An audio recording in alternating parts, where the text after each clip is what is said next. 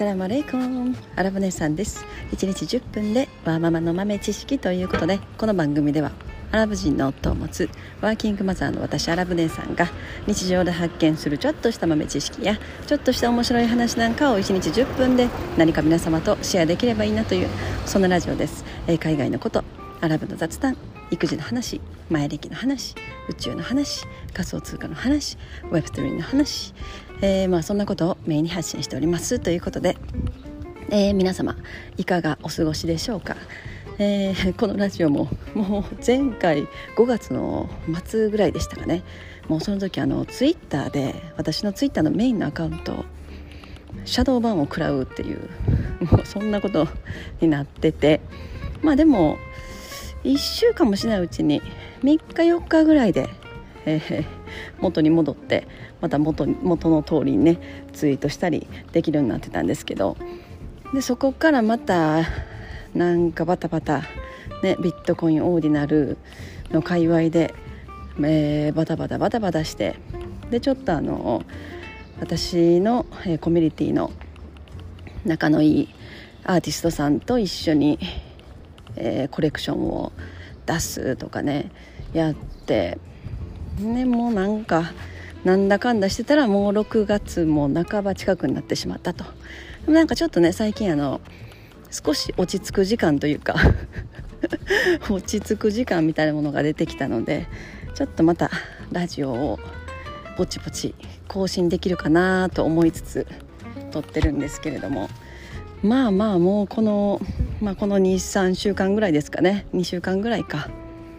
でももう目まぐるしいろんなことが起きて一応あのツイッタースペースの方では結構頻繁に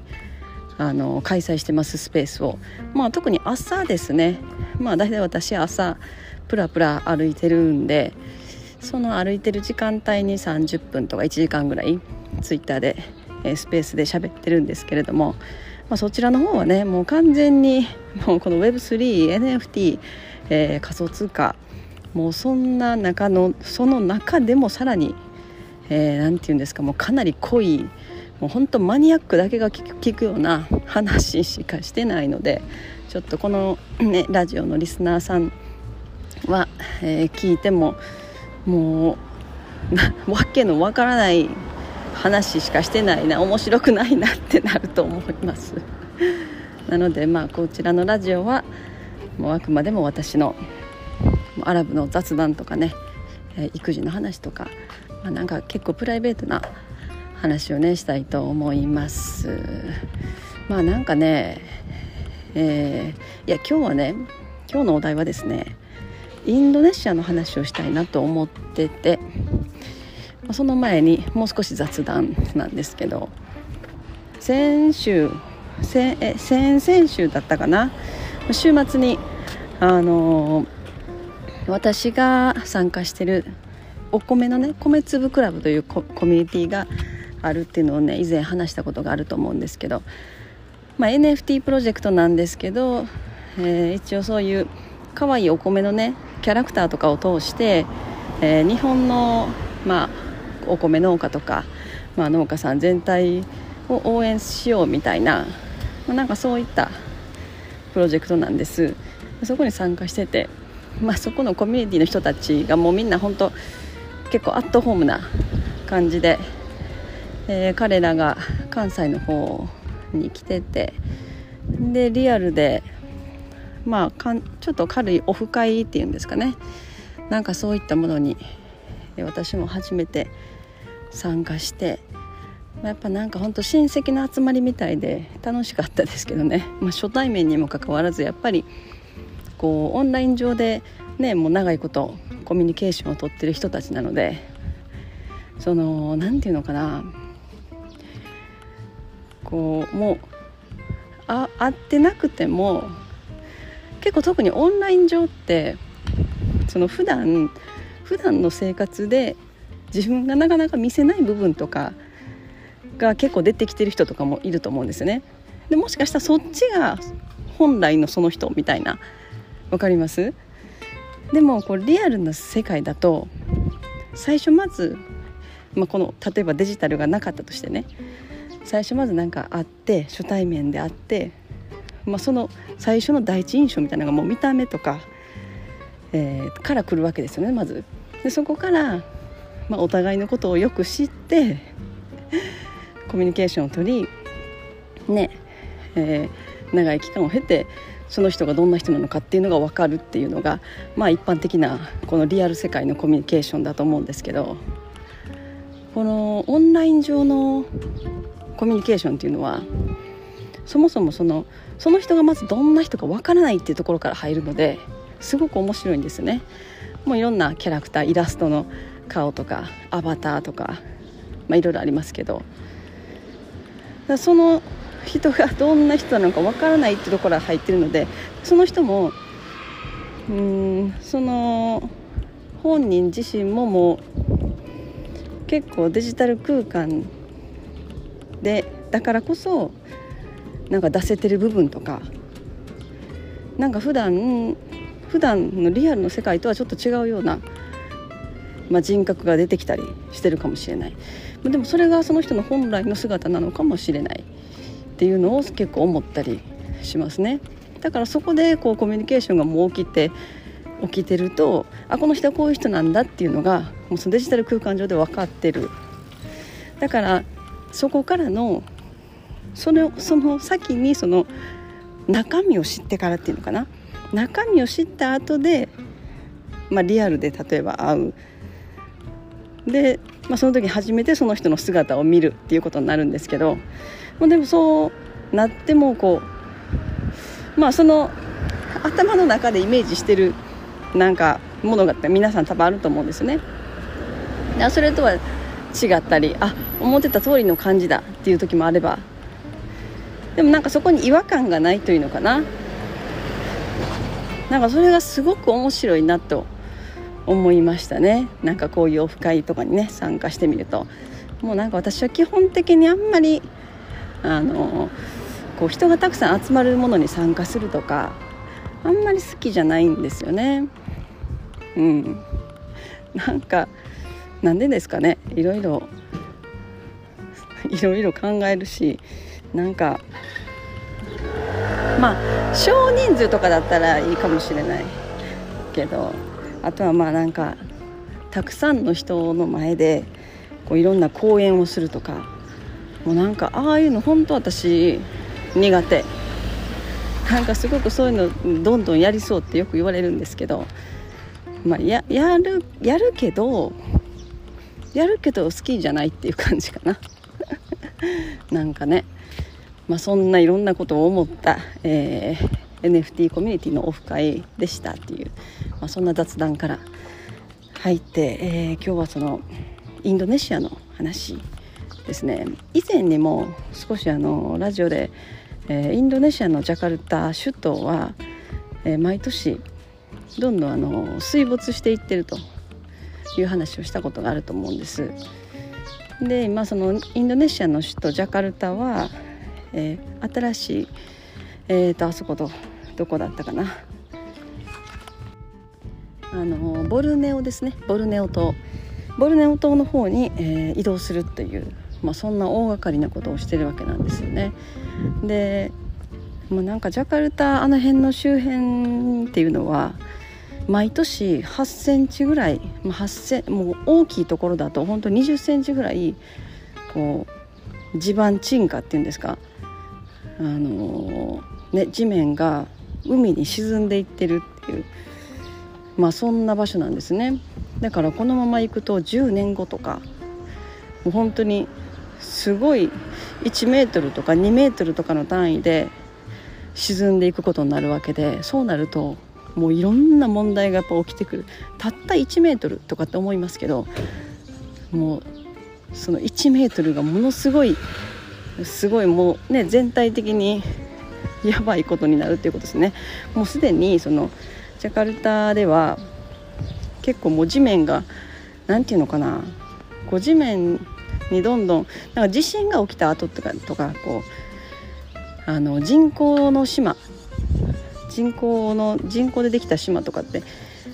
地面がこうブヨブヨし始めるじゃないですか。水がこう染み込んできて。結構ジャカルタでもすでにそういうのが起きてる場所がいくつかあって。だからまあもう移動ね移動してそこからこう人も移動させてあのいろんなビジネスとか、まあ、そういった学校とかね移動させて、えー、そういう影響を抑えていかないといけないという感じですよね。だからまあ来年のもう一応すでにそのボルネオ島の、えー、ヌサンタラっていう名前で、えー、ヌサンタラっていうね新しい首都を今もう作り始めててすでにもうすっごい工事とかたくさん始まってるみたいで。で海なんかモルネオ島ってそんな大きくないんですけどなんかそれでも海の海のそばから、えー、島の中に30キロぐらい入ったところに作られてるみたいですね。結構大きい。ヌサンタラ。名前がいいですよね。なんかねこうインドネシアとかってこうヌサドゥアとかアマンダリとか分かります？なんかなんかアマンリゾートっていうホテルのあのブランドがあるんですけどなんかそこでもアマンタラとかねなんかそういう系統の名前が多い。そこはヌサンタラっていう、ね、なんかな響きがいいですよね。そう。でそのなんかヌサンタラっていうところで、えー、来年かな2024年の夏頃に、えー、正式に、まあ、世界に向けて、えー、インドネシアの首都はヌサンタラとなりなりましたみたいな感じで、えー、正式なオープンをするみたいですね。まあ、でもそこからまだまだ工事ももっともっと進んでいくと思うんですけど、まあ、一応そんな感じで進んでるみたいですね。でそこの都市がすごく面白いのがあの完全持続可能な、えー、エネルギーで回っていく都市にしていくっていうのがまあ構想なわけで。だからインドネシアとかってもう車とかバイクとかだらけでもう排気ガスとかもうその空気の質がすごく悪いっていうイメージあるじゃないですか。私も昔ジャカルタ行ったことあるんですけどもうねもうとにかく空気がやばいもう本当にやっぱの排気ガスがすごいわけですよだまあそんなこともあってか、まあ、これからのね時代のあれもあるのでヌサンタラはもう完全完全に全て、えー、持続再生可能エネルギーだけで、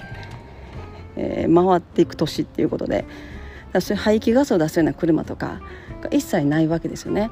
でその電気その都市の中で回るまあ電気とかああいったものもソーラーとかまあ、ものすごい大きな言ったらそのソーラーの電力発電力発電所っていうのかなみたいなのが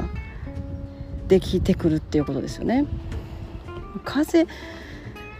ィンドウィンドタービンみたいなのは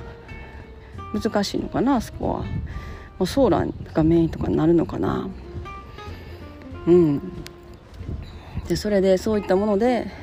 えー、都市が回るような設計にすると。でタクシーとかももう完全にドローンドローンタクシーっていうのかな。ドローンタクシーが、えー、飛ぶようになるみたいで。いやまあおそらく2030年ぐらいをめどに結構いい感じに都市が回っていくような計画なのかなと思うんですけど。いやいいなと思って。でいろいろまあ私も調べてて。なんかあそこヌサンタラがオープンしてまあ人がね住み始めていろんなまあ事業とかそういったものが移動し始めると、え世界最大の都市になるそうなんですよね。まあ、だからその人口もそうだしおそらく、えーまあ、生産性とかまあビジネスのこととかもそうだけどそういったもので世界最大の都市になると。すごいなと思ってもうそうなると本当にあのもう完全に中心がアジアにシフトしてくるんだろうなっていう感じですよね。やっぱインドネシアとかあの辺が中心になってくる。世界最大の都市。じゃあもう本当にニューヨークとか、えー、シンガポールとか、まあ、ドバイ、まあ、今ね大きい都市やと思われてる。たくさんお金を稼ぐって思われてる都市をもこう抜いてくるっていうことですよね。だからまあ考えてみたら今そこにはものすごくたくさんの、えー、投資チャンスとかがあるわけでしょうね。ただインドネシアはその外国籍の人が不動産を所有できないんですよね。まあ、法人インドネシアで法人を作れば、えー、外国籍でも所有できるのかななんか確かそんな感じだったまあでも多分そのヌサンタラはすでにたくさんの、まあ、家とかマンションとかねもう建つ前からいろいろ販売され始めてるんだろうなっていう感じがしますけどそこにそこにその再生エネルギー持続持続可能な街っていうことはそれだけその再生エネルギーに関しての、まあ、技術人、えー、ビジネスもそうだけどそういったものがそこに集中してくるわけですよね。でまあ今うちのアラボットが再生エネルギーの関連をやり始めててもうそこそれに関する勉強もかなりやっててそれでなんかヌサンタラの話をねすごくするんですよねまあまあでもそういう街は住み始めるとすごく住みやすいかもしれないですよね。うんあとは特にやっぱムスリムカントリーイスラム国っていうところはすごく、まあ、私たちにとっては大きいなって思ってますね。うん。なんかやっぱりそのイスラム教の人たちがイスラム圏以外の国に住むって結構いろいろまあもう特に日本なんかはもう本当に困る食べ物にも困るし日本はすごく住みやすいんだけどやっぱりなんかいろいろねあるんですよね問題がね。だかこういろんな思想の人がいろんな思想いろんな価値観いろんなこう生活仕様の人たちが同じ場所にこう混ざり合って住むっていうのはなんかこう将来的にもっともっとこう複雑になってくるというか難しくなってくるんじゃないかなと私は思ってるんですよね。アメリカなんか特にそうじゃないですか。もういろんな人種いろんな宗教いろんな文化の人たちが混じり合って。でもだからこそ面白いものが生まれるっていうのがあるかもしれないけど逆になんかなんかこういろんな問題が起きやすいっていうのかな。まあでもなんか未来は今こういうふうにそのブロックチェーンとかだったらまあその中でもう本当に同じような価値観の人たちだけが集まるようなコミュニティとかができてそれがすごくこう拡大してきたりとかしてるわけじゃないですか。なんかもっともっとそれが大きくなってくるとそういう世界になってくるんだなっていうのをすごく感じたりする。うん。もうなんか話がぐちゃぐちゃになってきたんですけど。まあまあなんかそういういろんなことを、ね、考えてるというそんな話です。ヌサンタラちょっと行ってみたいですよね。またあのちょっとヌサンタラって言って YouTube とかちょっと見てみてください。なんか結構ねすごいもうほんとジャングルの中にすごい街ができ始めてるっていう感じですね。ただでもあそこボルネオのあの辺ってもう世界中で一番いろんな植物とか動物とか虫とかがいる場所だからなんかそこの生態系にものすごく大きな影響を与えてしまうっていうのがまあ大きなデメリットですよね。うん、うん、まあでもちょっとねヌサンタラが正式に首都っていうことでオープンしたら見に行きたいなと思いますね。まあなんか子供たちがねちょっとやっぱ大きくなってくるくるごとにやっぱどんどんその何て言うのかなイスラムやっぱイスラム国っていうのかな？イスラムのまあ生活しよう。イスラムのいろんなこうなんなんていうのかな？毎日の生活についてのこう事細かいこととかいろいろあるんですけど。もうなんかそういった思想とか生活様式で暮らしてるような場所にやっぱりいた方がいいんだろうなっていうのをやっぱ子供が大きくなるごとにすごく感じるわけなんですよね。まあ、一応日本にも、えー、イスラム学校ってあるんですけどあの関西にはなくって東京の方にねあってまあ私の知り合いとかももう東京に移ろうかなってまあそのやっぱりその学校があるからっていう人もやっぱ結構いますね。うん。やっぱその周りの環境がすごく大きい影響を与えるじゃないですか。子供は特に。まあ今はまだあれですけどこう大きくなっていくことにね。んでまあどうしようかなとちょっと考えてますね。まあでもやっぱりでもやっぱ日本も住みやすいんですよね。私は日本人だし。っていうのがあるからかもしれないけど。まあでもねこれから将来どうなっていくかわからないですもんね日本もね、まあ、人口がかなり減る。今のまあ3割ぐらいは確実に減っていくわけですよね日本の人口はね。あとまあどのぐらいかな、まあ、30年もしないうちにそれぐらいは減る。だそれ減った時に、まあ、どんな感じになっていくのか。ただ AI AI がどこまで補うことができるのかっていうその人がいないところの部分。でいろんなところが自動化されて、まあ、さらに住みやすい感じになるのか。それとももうかなり混沌とした、えー、ちょっとやっぱり治安が悪くなっていく方向に行ってしまうのかやっぱそういうのもすごく考えますよね。まあでもやっぱ日本にもしずっと住むんだったら、まあ、都会よりちょっとこう少し離れた都会から、まあ、都会も車では行けるけどちょっと離れた田舎の方の方がいいんじゃないかと私は思いますねいろんな面で、えー、災害とかも含めてね。そんな話でした。今日はちょっと長々と喋りましたけど。うん。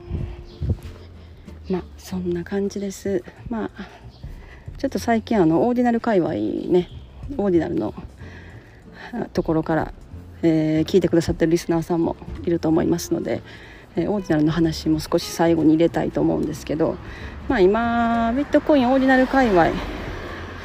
もう2月ぐらいからもう本当にすごいスピードでいろんなことが起きてもう目まぐるしいとにかくみんな誰も寝てないと思いますね。もう海外の人とかもそうだし私ももう睡眠時間1日4時間くらいだったんじゃないかなっていうぐらいもうそれぐらいのなんか感じで情報を追ったり、まあ、自分の手も進めないといけないし何かアートを作ったりだからそんなこんなで来たけど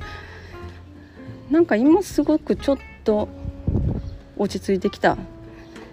感じがしますね。まあなんかいろんな新しい情報は常に出てるんだけどそんなこの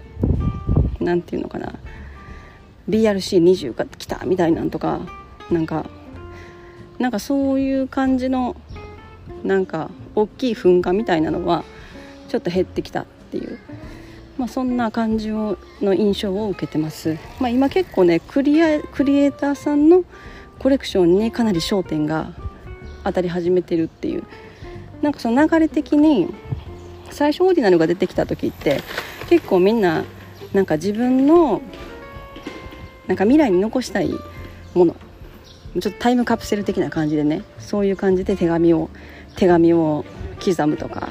なんかそういう感じが多かってそこからちょっとアートとかが出てきてでその後その BRC20 っていうまあビットコイン上のトークンみたいな感じですね。そんなものが出てきてそこがもううわーってなってしまってちょっとアートが隠れ始めてたんだけどその後、え、ジェネラティブのような、まあ、1万点とかの大きいコレクションですよね。でそれも特に最初の方に刻まれたインスクリプションナンバーが若いものとかのコレクションがもうわーって盛り上がってもう価格とかもすごく上がったりしてでそれが今落ち着いてで今